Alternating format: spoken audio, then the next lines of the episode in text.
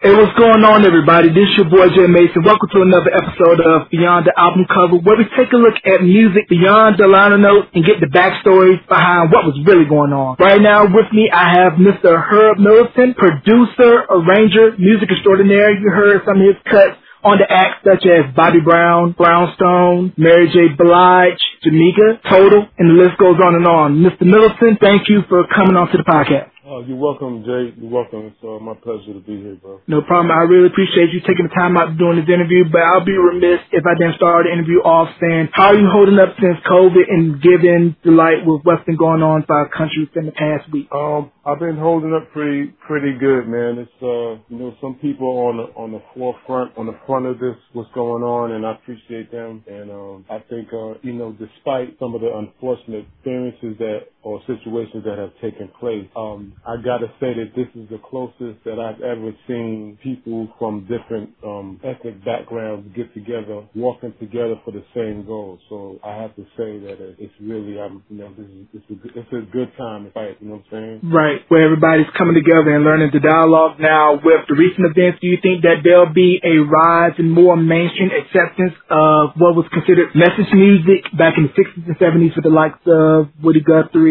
Joan Baez, and what was coming out uh, Philly Soul with Gamble and Huff. I think this is a good time for that music to come back. Absolutely, absolutely. I feel like more than ever we need that music because music as a whole for the last decade or more has been our black music has been used to fuel more violence and a few more negativity while making money, then I'm not going to compare it because, you know, the music that I relate to the most is the one, is the music that I produce and love black music, man. You know what I'm saying? Like coming from those eras of Marvin Gaye, the you know the 60s, 70s, and we had music that was kind of uplifting. So I, I have mm. to say that I'm hoping. I know I'm going to be doing it regardless. You know what I mean? So. Right. And I implore all artists that have a platform, use it for good to uplift. And this month is Black Music Month, so we're celebrating the legacy and the rich traditions that black music has given this country, influencing countless genres genres and using the music to tell a message. Yep. It is. So it is Black Music Month. Yeah, it is. So kicking it off, you grew up in the South Bronx. Now, where did your love of music come from, and were you sneaking out listening to some of the music that was coming out of the park jams, or raiding through somebody's collections of eight-track tapes with DJ Hollywood, Eddie Cheeba, some of the early DJing pioneers of hip hop? Actually, my love for music was developed organically because my brother, my only brother, he used to play all of the classic music when I was, you know, younger. So I adapted by sharing the room with him. I just kind of like fell in love with music. And, um, you know, as far as the music playing in the parks, you know, I was down the block from those parks, so couldn't help but to really get it, hear it, even if you was just in the park playing basketball, you know what I mean? Or I know I was, while I was playing basketball, I was listening to the block parties, you know what I mean? The hip hop, the earlier days of hip hop playing in, in, in, in the Bronx. So it was a very good time because you were in on the ground floor of what was to come with this emerging music scene called hip hop, which would spread all throughout the world. Now, what was the first record that you listened to that inspired you to say, man, I want to learn how to make records? I mean, off the top of my head, I would have to say it was a couple of songs uh, in the 90s um, from Teddy Riley.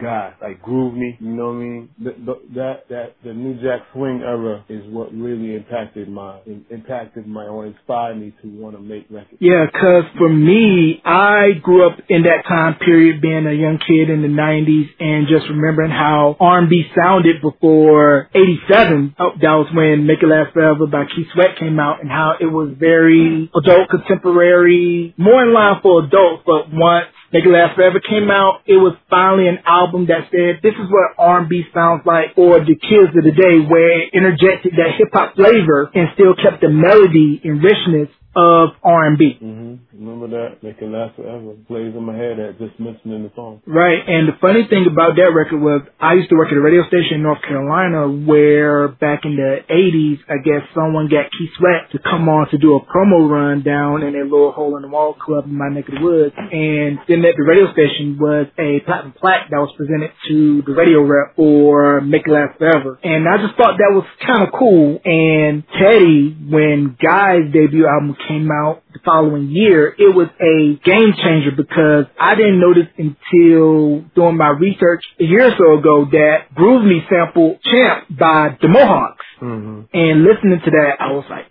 whoa, this is funky. You were taking collages of certain records and making it into a whole new flavor. So prior to hearing Groove Me and all of the other records that you mentioned, did you have a home studio where you were making your own demos? Yeah, initially I did. I had a little studio in an apartment I lived in. Started out with a four track. I used to program on Atari. Looked like a little game. You know what I'm saying? It was Atari Pro 24 and that was how I made my music, created my music early on. Wow. And were you doing pause tapes as well? Mm-hmm. Pause tapes where you were taking bits of songs on cassette tape and you would just loop no, it, was, pause, and just record the separate parts until you got maybe like a full however amount of minutes of songs that you want to take. No, no, I wasn't doing that. That's the first time I heard that. Are you teaching me something? Yeah, that was a lot of the techniques that a lot of the early hip hop producers were using before the samplers came in where they would take albums and just record it onto a cassette tape and then just loop the parts over and over and just record it until maybe you got a two or three minute sample and they were mm-hmm. loading in samples that way. You were working at a Soundtrack Studios and while you were working there, you were discovered by Teddy. So how did your time working at Soundtrack prepare you for when you got the call to go down to Virginia Beach and what with Teddy? Well, I was sharing a room under Tony Prendatt, who's an engineer producer himself. We shared a room. He allowed me to move some of my equipment in his, in his room, the style room. Just being in that in soundtrack, a lot of a lot of '90s, a lot of legendary artists used to come through soundtrack. Teddy Riley was one of them. It's where I met Vincent Herbert at the time. You know, a host of different artists came through that through that studio, and so it just so happened that a friend of Teddy Riley, I met her in the lobby. We started talking, and I ended up sending her some of my music, and that was you know one day I, my mother got a call. I came home, my mother said Teddy Riley called me, and that was the beginning of a whole new era of my life in, in the music industry. And for those of you that don't know who Vincent Herbert is, from the production team, Three Boys Newark, and he also had a hand in helping develop Lady Gaga when she was just getting started. So what was it like for you making that transition from up north and then going down to Virginia Beach when Teddy was setting up shop with Future Studios? It was just a shock period that Teddy Riley was calling for me. You know what I'm saying? I didn't spend a lot of time in Virginia Beach, but when you you gotta imagine, just imagine yourself from watching somebody that you really like. Like I said earlier, like Groove Me, the whole New Jack Swing was something that I really, it really was, I was captivated by that style of music at that time. And so the founder of it is calling me. That was just a shock period. And you know what I'm saying? I was from the North, but you know, Teddy's from New York, so it was like a home away from home, you know? I was blown away. He's like a hero to me, you know? Yeah, cause when I give my favorite producers list, Teddy for me is number one. And where I grew up in North Carolina, Virginia Beach is a little less than a two hour drive. So once we heard that Teddy was setting up shop, everybody down my way was like, oh, Teddy Riley's coming down here. And it was just a big deal because outside of what LA and Babyface was doing down in Atlanta with LaFace, you didn't really think anybody else would come south to set up shop a studio and to try to cultivate talent in the area. Yeah, that was the Future Records, man. That's what it was definitely that, the future records. And your first assignment, once you got down there, you co-wrote along with Teddy Riley and Bernard Bell, who is the brother of R&B singer Regina Belle, One More Night for Bobby Brown off the Bobby album, which came out in 92. Now, what was your process going into co-writing that song for Bobby? And did you kind of know what direction and sound he wanted to take from the monster success of Don't Be Cruel and seeing how much the sound in R&B has changed from 88 to 92.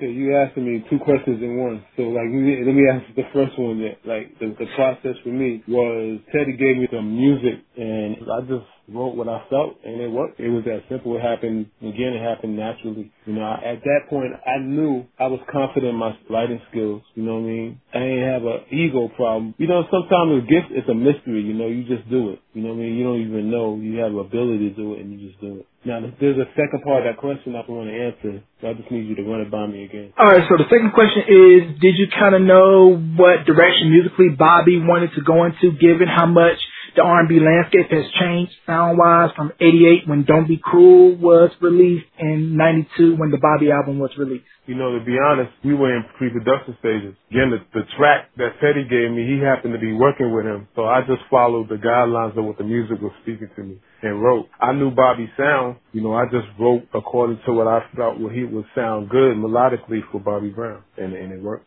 Mm-hmm. And based on doing your research on Bobby, how would you say melodically Bobby's vocals fit into uh Vincent uh Herb Middleton Teddy Riley production. What one word would you describe how Bobby's melody would fit into an arrangement? I could just do a description of what I feel like Bobby Brown as an R&B legend. Mm-hmm. It's iconic. It's iconic. That's what comes to me. Definitely iconic because when you look at Don't Be Cruel and then the shift to the Bobby album, very, very, very solid, very strong album. Now, the one person out of the Future Studios camp that I feel is the secret weapon to most of all of Teddy's productions, Tammy Lucas. Oh yeah, Tammy Lucas, she's a beast. Vocally, her backgrounds for me are some of the best backgrounds in the business. For those of you that don't know, go back and listen to a lot of the Teddy Riley productions. Most of her mm-hmm. backgrounds are on his album. And I'm gonna mention that there were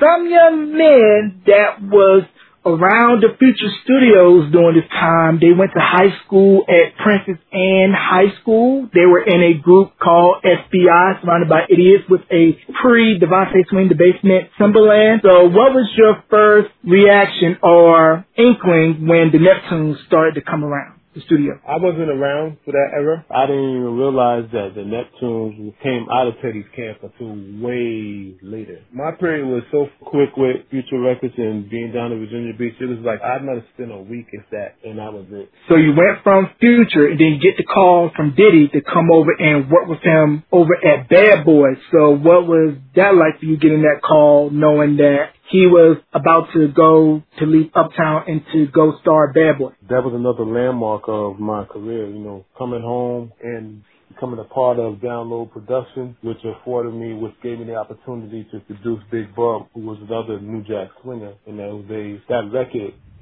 got the attention of Puff and I got the call that he wanted to meet with me. You know, again, it was another exciting landmark. You know, I'm being honest, like I didn't really know who he was back then. I just knew the music was dope coming that I was hearing from Mary J. Blige, you know me, on the 411 record. And then when I got down there, I learned right then who he was. I mean, I heard the name before, you know what I'm saying, but I ain't know that he was the, depth behind the sound that I really appreciated as much, you know when I before I got there. And you mentioned working with Big Bub from today, and the cut was telling me stories off his 1993 debut album, Coming At You. And I tell people all the time, Big Bub, no slouch vocally. I like your style that he did for House Party 2, favorite cut of mine. And I kind of put Big Bub in the category where he's a power vocalist, and to me, sounded like what Luther Vandross would have sounded like had he gone full blown New Jack Swing. You nailed that right on the head, bro. Yeah, that whole album, banger. And shout out to Redhead Kingpin. Redhead Kingpin, very underrated as a producer.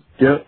Very much so. And you did cuts off of Mary's My Life album. And what was that process like being in the studio with her coming off the success of What's the 411 and trying to make the sophomore debut even better than 411? The, the process was at that point working with or doing stuff for Mary, it was a team effort. So it was just everything just naturally took place. And we had a strong team. We had Big Bub, uh, Puff Broad, and Faith Evans. I mean, Faith Evans was Bad Boy at that time. So it was a great team effort and um, bringing the records that we made for Mary for that My Life album. Right. And uh, was Mary Brown around during that time with the recording process? Mary Brown from Abstract and later the duo Eminem? I don't think she was around for that project, from no. what I recall. And then you had a hand in writing and producing Can't You See for Total. And I did an interview with Monica and Terry from The Girls. They were talking about how they had a hand in writing that and also doing backing vocals on that cut as well. Well, my position in that record as credited was I was, uh, did the keys.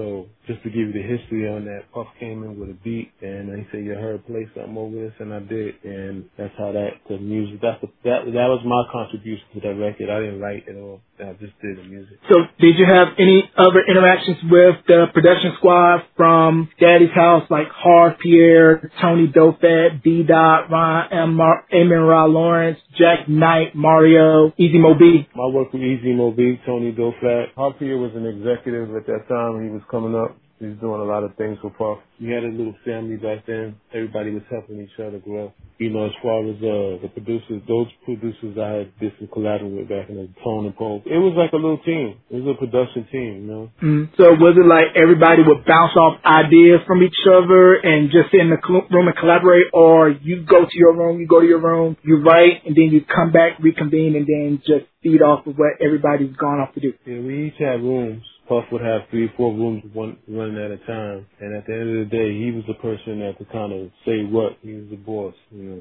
So what we did as producers, we did, you know, I bounced ideas. I was one of them, you know, one of those guys. I was a straight up musician. You know, I did a lot of performing and playing on different tracks, you know, for other producers who were more like beat men, so to speak. Mm-hmm. So that's how that went. Mm, and what is your approach to songwriting when working for an artist? Do you already have an idea of what they're going to sing, or is it more of a collaborative effort where you sit down, you bounce ideas off the artist, and then you tailor make a song idea based on conversation? I treat every artist differently because every artist to me is different and it depends on if they are a writer or not. I love collaborating. So what I do is just like kind of leave the floor open and I'll lead the way with the music because when I first work with an artist, I already know kind of know which way I'm gonna go musically, just based upon the individuality of that artist. And if they're a writer, you know, it makes it even more better for me because, like I said, as a songwriter, I like to collab. I'm gonna throw out to you names of producers, and I want you to describe their production style from your point of view. Jam and Lewis. Their sound is again the word iconic. We've heard it within the last year more than ever.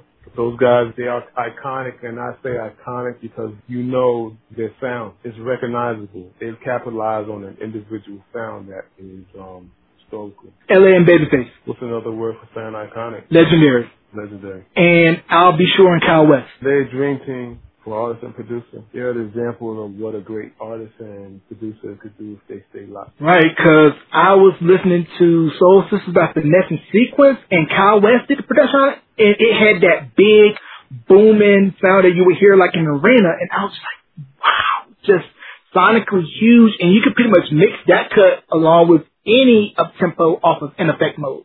And I feel that Al B. Sure his production oh man, from Tevin to Jodeci, his own stuff. He did David Bowie, Robert Palmer. I mean, Al B. Sure, to me, doesn't get enough credit for what he's done on the production side. Mm-hmm. Quite a few of those out there. And what was the one producer, in your opinion, you felt was the most underrated and doesn't really get enough credit for what they've contributed to the music industry? Me. Uh, I'm joking, man. The line of producers that I am familiar with, Jay, they, they have gotten their just due. Mm-hmm. They have gotten it. On Tim and Bob, those guys are great producers that I feel like they had an organic sound that separated them from everybody else. I think those guys could be up there a little more, to be honest. I agree, because I messaged Brandon Akira from the group Mista on social media. He told me that Tim and Bob had a Mista sophomore album done in the can, but East West shelved it. And then another little backstory with Tim and Bob was that originally Boyz Men wanted them to do the two albums, but when Jheryl Busby heard about that, he was like, I don't want to risk putting the careers of the biggest group in the world in the hands of two producers who don't really have a track record. So what ended up happening was the songs that Tim and Bob had originally for Boyz Men ended up going to 112 for their self-titled debut album. Sounds very familiar. Now, were there some tracks that you've done that went to one artist, but then in hindsight felt like it would have been a better fit, or you had the mindset of it goes to who it's supposed to go to? I have one record that I did for LaFace originally. It was, the name of the record is called Don't Cry For Me. I produced it for Dee Dee O'Neill She the Simon LaFace. And she was like really, as vocally, she was up there with Whitney. But she got dropped. The record ended up going to Change Your Face Oh man. Dee O'Neill, I think she did primarily a lot of the backing vocals on a lot of the LaFace cuts. She probably did. Dee O'Neill was was sick. She was a dope artist. I don't even know where mm-hmm. she is right now. I haven't heard from her in years. Right. And that for me shows why the 90s all across the board, regardless of genre, was that because you had stars upon stars, and then everybody that was doing backing vocal work, or were maybe in the second or third tier range, were just as good, if not mm-hmm. better. Mm-hmm. And tell me about your work with Brownstone and SWV, and what do you think were the similarities and the differences between both groups? SWV, it was working with them. SWV was like a shockwave to me creatively because again, I'm kind of working with these, this group that, that did So Into You, Weak in the Knee, you know what I mean? And now I'm in the studio producing them. So it was, it was exciting working with them, you know? They always fun to work with. Comparing them to Brownstone, I couldn't because Brownstone, their sound was just like so unique. No comparison in any way, shape, or form which is one of the things the 90s brought to the music industry. If you had a girl group, nobody was really trying to sound the same. You know what I mean? Everybody had their identity, vocally mm-hmm. present wise. Brownstone sound like a, a three girl choir. SWV had that real inspirational sound, but they didn't sound as big as Brownstone, but they did what they did. Right, cause Coco, she can sing the phone book and sound good. Vocally, one of the best female vocalists I've heard. And for those of you that don't know, she was the female vocalist on Men in Black with Will Smith. Mm-hmm. But for those of you that don't know, and I don't know if you are familiar or were familiar with the UK R&B group Eternal. No. They were a four-woman group. They originally were four. Now they were three-piece. They were trying to make a launch here in the States in the early 90s. They had a cut called Stay that got some airplay here, and actually Teddy did a remix for that. And I was mentioning to music and culture critic Amy Linden about how it was tough for a lot of international acts to break in the U.S. because it was so crowded with male groups and girl groups and how over there, pretty much in every international country, they take their cue musically from the U.S., but just put their own cultural spin to it. Mm-hmm. So how do you think with your work over with several UK acts that urban music in the UK is totally differs from urban music here in the States? How do I feel it's different? Yeah, how do you feel it's different with UK urban as opposed to US urban? Well, UK urban is, like you said, we are strong influencers of their sound, but they are more appreciative of the sound that we've offered them or we've served them with. It makes sense? Mm-hmm. They, they stick to the soul no matter what it is that they sing. They sing from a, a very soulful place. That is, it's just soulful. I mean, that's the new home of soul music, the UK. We have the Jills here. We have the Erykah Badu's here. But you go over there and get some of those artists that do what they do, man, it's like, it's so dope and it's appreciated. Mm, yeah, we could go down the line of all of the UK artists that were heavily influenced by US R&B music from the Beatles, Stones, George Michael, Boy George, Adele, Sam Smith, brand new heavies. The list goes on and on of all the acts mm-hmm. out of the UK that were heavily influenced by us. Mm-hmm. Yeah, and the one thing I found fascinating about UK urban music was that prior to now, where you got BBC One Extra and other urban outlets, UK urban music wasn't as celebrated back in the day because pop music ruled. You had BBC One and Capital Radio, which was top 40 over there, and how in order to hear urban music, you had to tune into underground pirate radio and Kiss FM didn't become a commercial station in the UK until 1990. So it took mm-hmm. until then to finally get an urban radio station on the airways legally in the UK. Mm-hmm. And I just found that odd and shocking because I know a lot of British urban acts, once they came over here to America, they were surprised. They're like, oh, there's a radio station just playing this type of music or there's a television station that plays only this kind of music and we're well received and we're more welcome in this country as opposed to our own home country because when you look at Top of the Pops, there wasn't really a high representation of urban acts. Mm-hmm. At that time, it still goes on today. People are not received well in their own town. You know, you got to go outside their own town to be appreciated. Right, I definitely agree. And as a songwriter, I want to get your thoughts on the show Songland. If you're not familiar with what it is, it's a show where you have Ryan Tedder from One Republic, Esther Dean, and Shane McAnally, country songwriter, and they bring in a guest artist each week and four hopeful songwriters to pitch their song. Three get to go in the studio with either Ryan, Esther, or Shane to rework their song and then pitch it back to the artist for the week. Then the artist picks a song for them to cut on their own. So I want to get your take on that and how it's kind of drawing back the curtain at the songwriting process. I heard about that. I heard about that show. I think it's really good. I think with shows like that, the creative process and the respect for creativity is being is being showcased. You know what I'm saying with that with that show. Um, mm. Again, I haven't watched it, but I heard about it. It kind of is uh is refreshing to be honest. Yeah, I agree because you rarely get to see that unless you're in the scene going to studios. Now, is there a difference writing wise depending on what genre of music of the artist you're writing for. Like a country song is different from writing a song that'll get played on pop or urban radio? Do you think there's a difference in regards to genre when it comes to songwriting? Or is it universal, no matter the genre? There's only genres because so people can have something to pick from. Everything is not supposed to sound the same because there will be a world of music lovers that are not being satisfied. So, you know, everything has to sound different and as a songwriter you gotta know how to make it work for the, uh, the consumer. Know. Right, because coming from the South, I wasn't really too up on country music like that, but when I looked at Ken Burns' documentary on country music, I was open to like, man, writing a country song is different, but with a lot of the newer, younger country artists that's coming out, I've been noticing that the lines have been blurred because a lot of, a lot of them grew up listening to country, but they also grew up listening to R&B, hip hop, rock, and just mixed in different genres with what was considered to be traditional country. Mm-hmm. And as far as songwriting goes, were there any songwriters that you looked to for inspiration, like Holland Dozier Holland, Smokey Robinson, L.A. Babyface, Gamble and Huff? Definitely L.A. and Babyface, top of the list. Definitely those guys. Their pens was ridiculous. They just, just great, man. It just, you know, I wish they would come back full blast it will definitely help the industry. Right. And one thing I find unique about LA and FaZe and Jam and Lewis as well is that when they're working with a female artist, that they're able to write from the female's perspective. And for me, I think that's hard to do. Really? That's everybody's different. It's easy for me to write from a female perspective.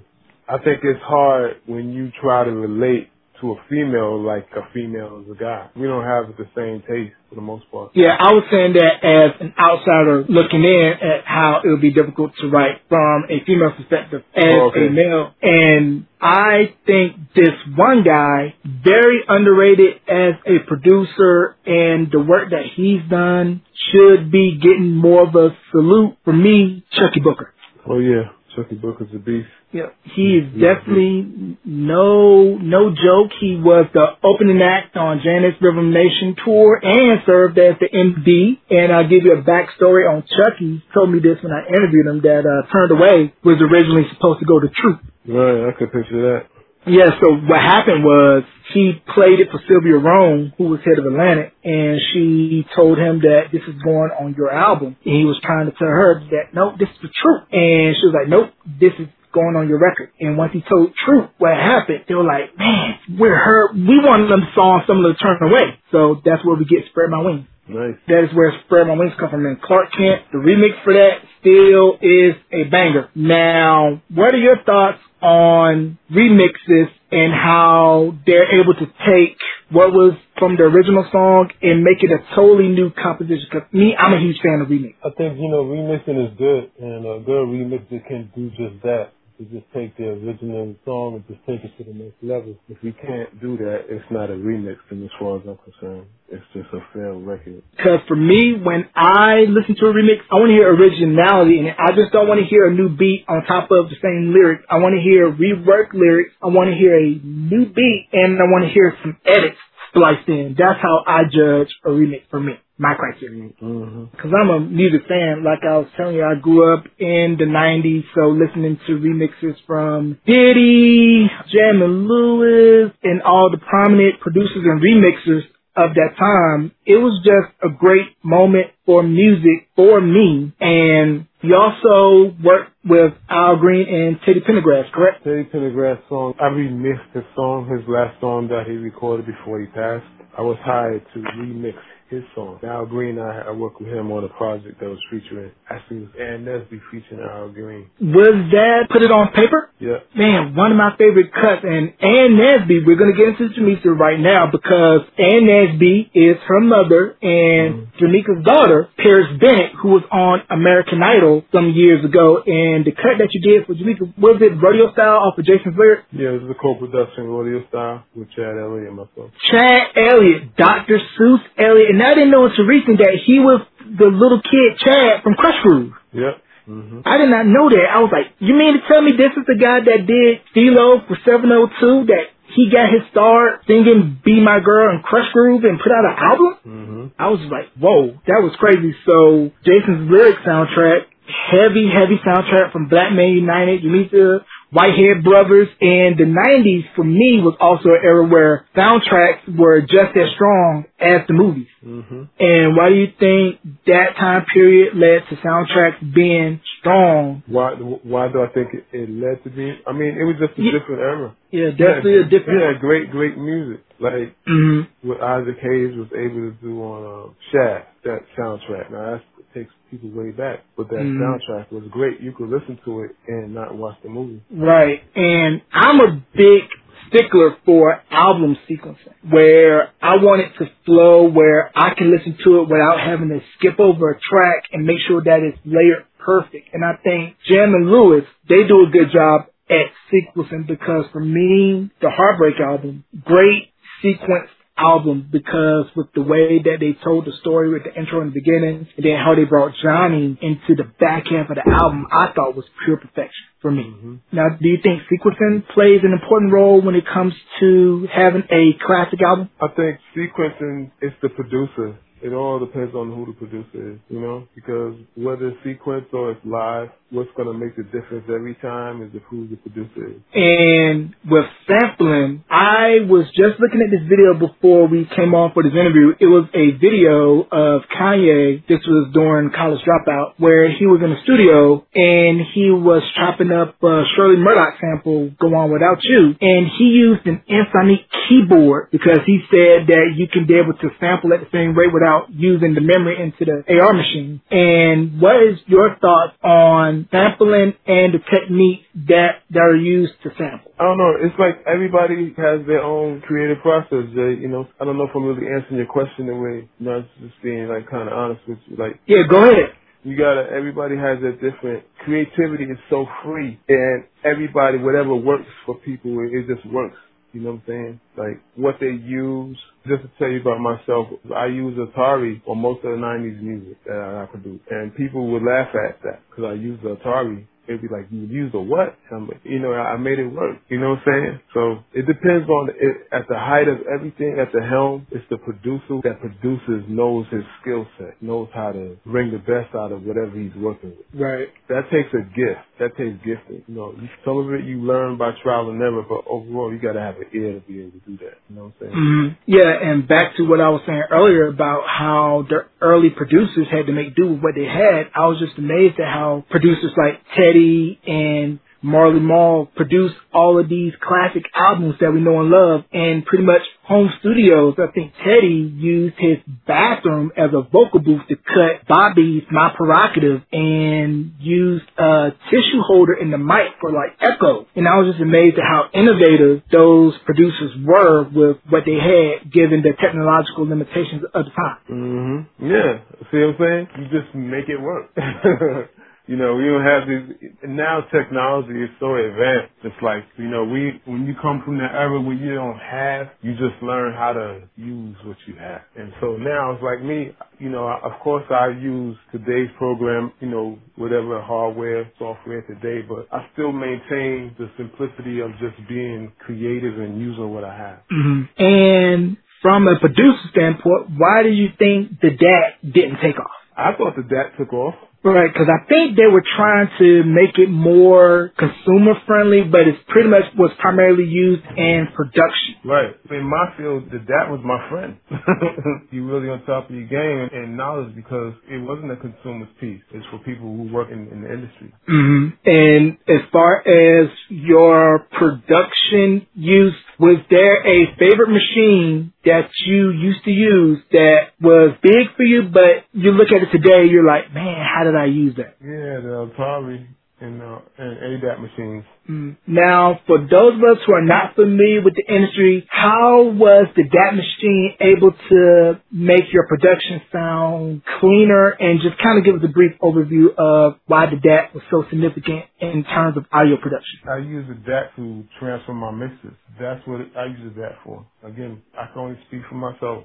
The DAT was the thing that bounced my mixes down to my engineer, and I'll be able to take it home and listen to it and get the quality that I had in the studio. Mm. And also, you feel now that since everything is going digital where you don't really need to step foot in the studio anymore, but a lot of people still want to get that warm analog sound and they try to have programs to try to recapture that. You ask me or you making a statement? I'm making a statement as far as that goes, how you have a lot of artists who still want to get that warm yeah. analog sound and you can't really reproduce that with digital. No, you can't. You can't. I mean, you can try, you know what I mean? What I do, I just try to keep things as simple and as organic, organic, if I'm using the right word. Not me say organic, but if you want to get that sound, you got to try to lock into not over it. Because once you over process, man, it's, it's, you into that technical space sound. Right. And I think another thing that really doesn't get mentioned as far as audio production goes is the importance of having the right person do your mixing and your mastering. Because the audiophile who has a strong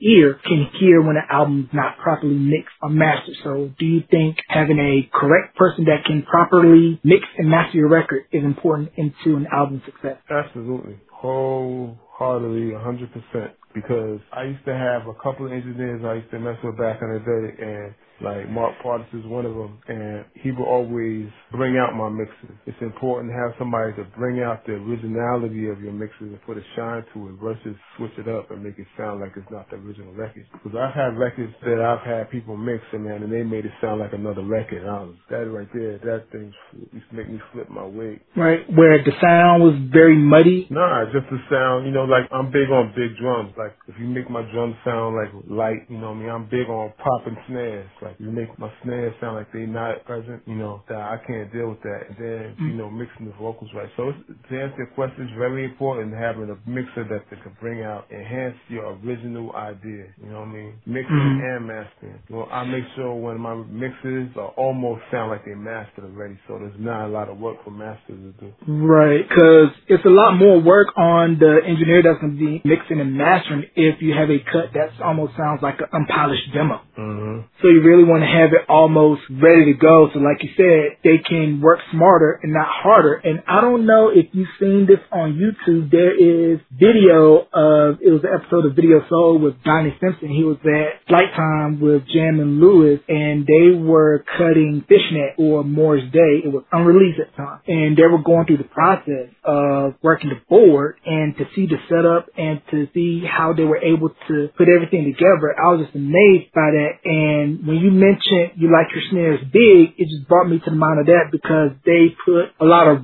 room tracks into that record where the drums had a echo and a lot of reverb. Mm-hmm. And I'm a huge fan of room tracks and I like a lot of echo and I like a lot of snare. And I think for me, the simpler the record is, the better because once again, back to a remix, if you go too overboard with the edits and everything, I tune out. And it's a skill to know when to put in this room track here, when to put in this snare here, when to put in this edit here. And I think that's something that you have to learn, but it takes a skill to know when to put it in a record. Mm-hmm. And to me, one of the best remixing duos in my opinion, Latin Rascals. They had remixes that when they were played on KTU BLS, it was amazing at the edits that they were doing because this was all done via reel to reel and splice tape. And I was just thinking like, man, that probably took you probably four plus hours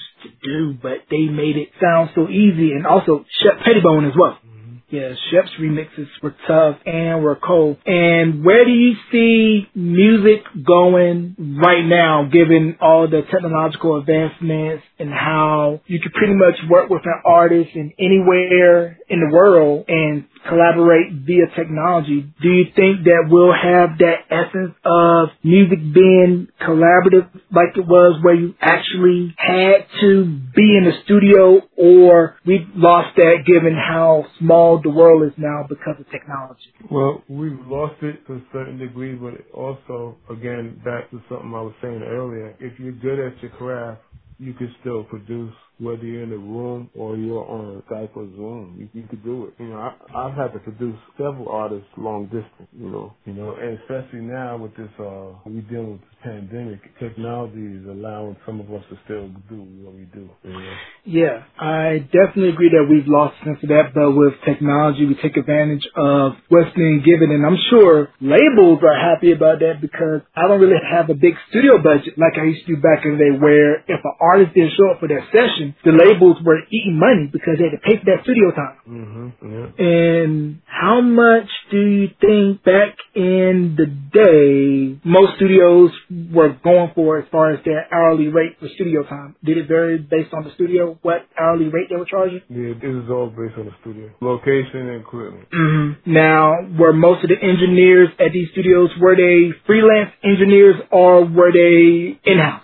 For the most part, the engineers I used to use, they were contracted engineers. They didn't work at the studio. Oh, okay. Yeah, because I know what a lot of artists used to do when, if they didn't have their own home-based studio, Prince was notorious for this, where he would go to a particular studio and he would block out time to where only he could use the studio and pretty much everybody that was working there was pretty much primarily on call when he was working the studio and then Jam and Lewis at Flyte Tyme, that was just their own personal studio. They didn't let anybody else else other than them use it. Now, do you think that that was an advantage to the creativity when you have your own private studio where you can just create and not have to worry about having anybody else embark in your session, or you kind of get a better feel when you use a studio that's more open where anybody can use it? It depends on the, the artist, the producer. I'm, I'm one that like to be private when I produce. Like, so my private spot, or if it's even my private private studio, or if it's a studio and that's to, open to the public, I like my sessions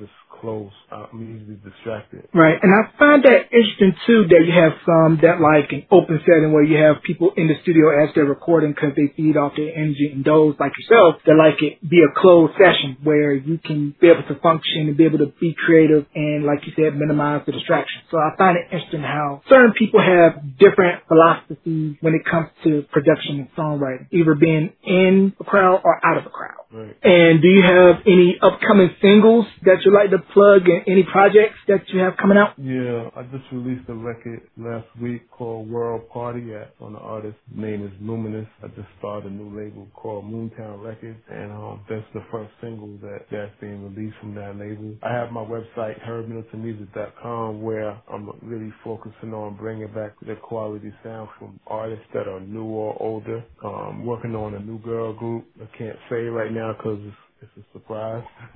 but it's going to be something. It's going to be something significant, and it's going to work. I really believe it's going to take the industry by storm when they find mm-hmm. out who it is I'm working with. Okay, so definitely stay tuned for that big reveal when you reveal that, and you have a spot to come back on with all your acts, and we can do a showcase. And how do you think that running a label in the 21st century has changed as to when labels were the center of everything prior to technology? Oh, well, labels right now, as far as technology has made um record labels kind of like really not um, relevantly important as they used to be, with the exception of the record companies, those that are still have their doors open, they have the bread to make it happen. But other than that, like technology has forced everybody to do everything in their bathroom right now, in their house. So in the room before, you have to go to a record company to get the bigger sound. Well, you got you know how to use the technology these days to get that sound. And from a standpoint of creativity and sonically, for mixing and mastering. You know what I'm saying? So technology makes it real easy for everybody to do it. But again, if you don't have the skill set and the knowledge on how to make great music, it don't make a difference. Mm-hmm. Yeah, because I think in her Grammys acceptance speech, Billie Eilish had mentioned that she did her album in the bedroom and how, like you stated earlier, the record labels are kind of looked at as not as big as they once was prior to technology where an artist can immediately upload their album directly to a streaming platform or what have you without needing a label because if you already have a following via your social media, whether it's Instagram, Snapchat, Facebook, TikTok, you can pretty much have your fan base say, hey, I'm doing an upload of my album at this website, go download it, and I get to keep the money because I don't have to sign or share it with the label. So that's why it is amazing to see that back in the mid 90s, Prince was very heavy on do it yourself because he released Emancipation in his later albums through the NPG website. Mm-hmm. So I definitely think it's do it yourself. It is creativity one on one, and if you can do it and learn it, then you're gonna be a success. Now I'll be remiss if I didn't ask. I was looking in your bio, you sang in a gospel choir when you were a kid, and then did you happen to catch the Clark Sisters movie on Lifetime? I sang in a choir when I was a kid. I was more of a musician in churches. I did catch a little bit of Clark Sisters, yeah, caught a little bit of it. Mm, yeah, I found that interesting because how Dr. Mattie Moss Clark, she, along with James Cleveland, pioneered a lot of stuff in gospel music, and a lot of artists took what they learned from them, transferred it into different genres, and then I noticed on the production credits that uh, Donald Lawrence had a hand in doing some behind the scenes work with that movie as well. Yeah, yeah. I mean, it was a good movie. Revealed some craziness, but it was a good movie. Yeah, I loved it. And the Clark sisters vocally, you could hear how their sound influenced 90s girl groups like SWV and Xscape, who covered Is My Living in Vain off the Hummin' Comin' at 'Cha album, and how everybody took elements from certain people and made it their own. And I think, like what we were saying earlier, that's what made music in the 80s, 90s, and so on so unique because everybody had a sense of originality. Mm-hmm. Absolutely. Let the people know where they can find you via social media as far as websites and how can they get in touch with you if they want to possibly, you know, collaborate or anything? You can find me on most social media platforms as Herb Middleton. Herb Middleton one on Instagram. Herb Middleton on Facebook, Twitter. It's just simple Herb Middleton. If you see anything has to do with music, it's most likely me. My website is herbmiddletonmusic.com. That is again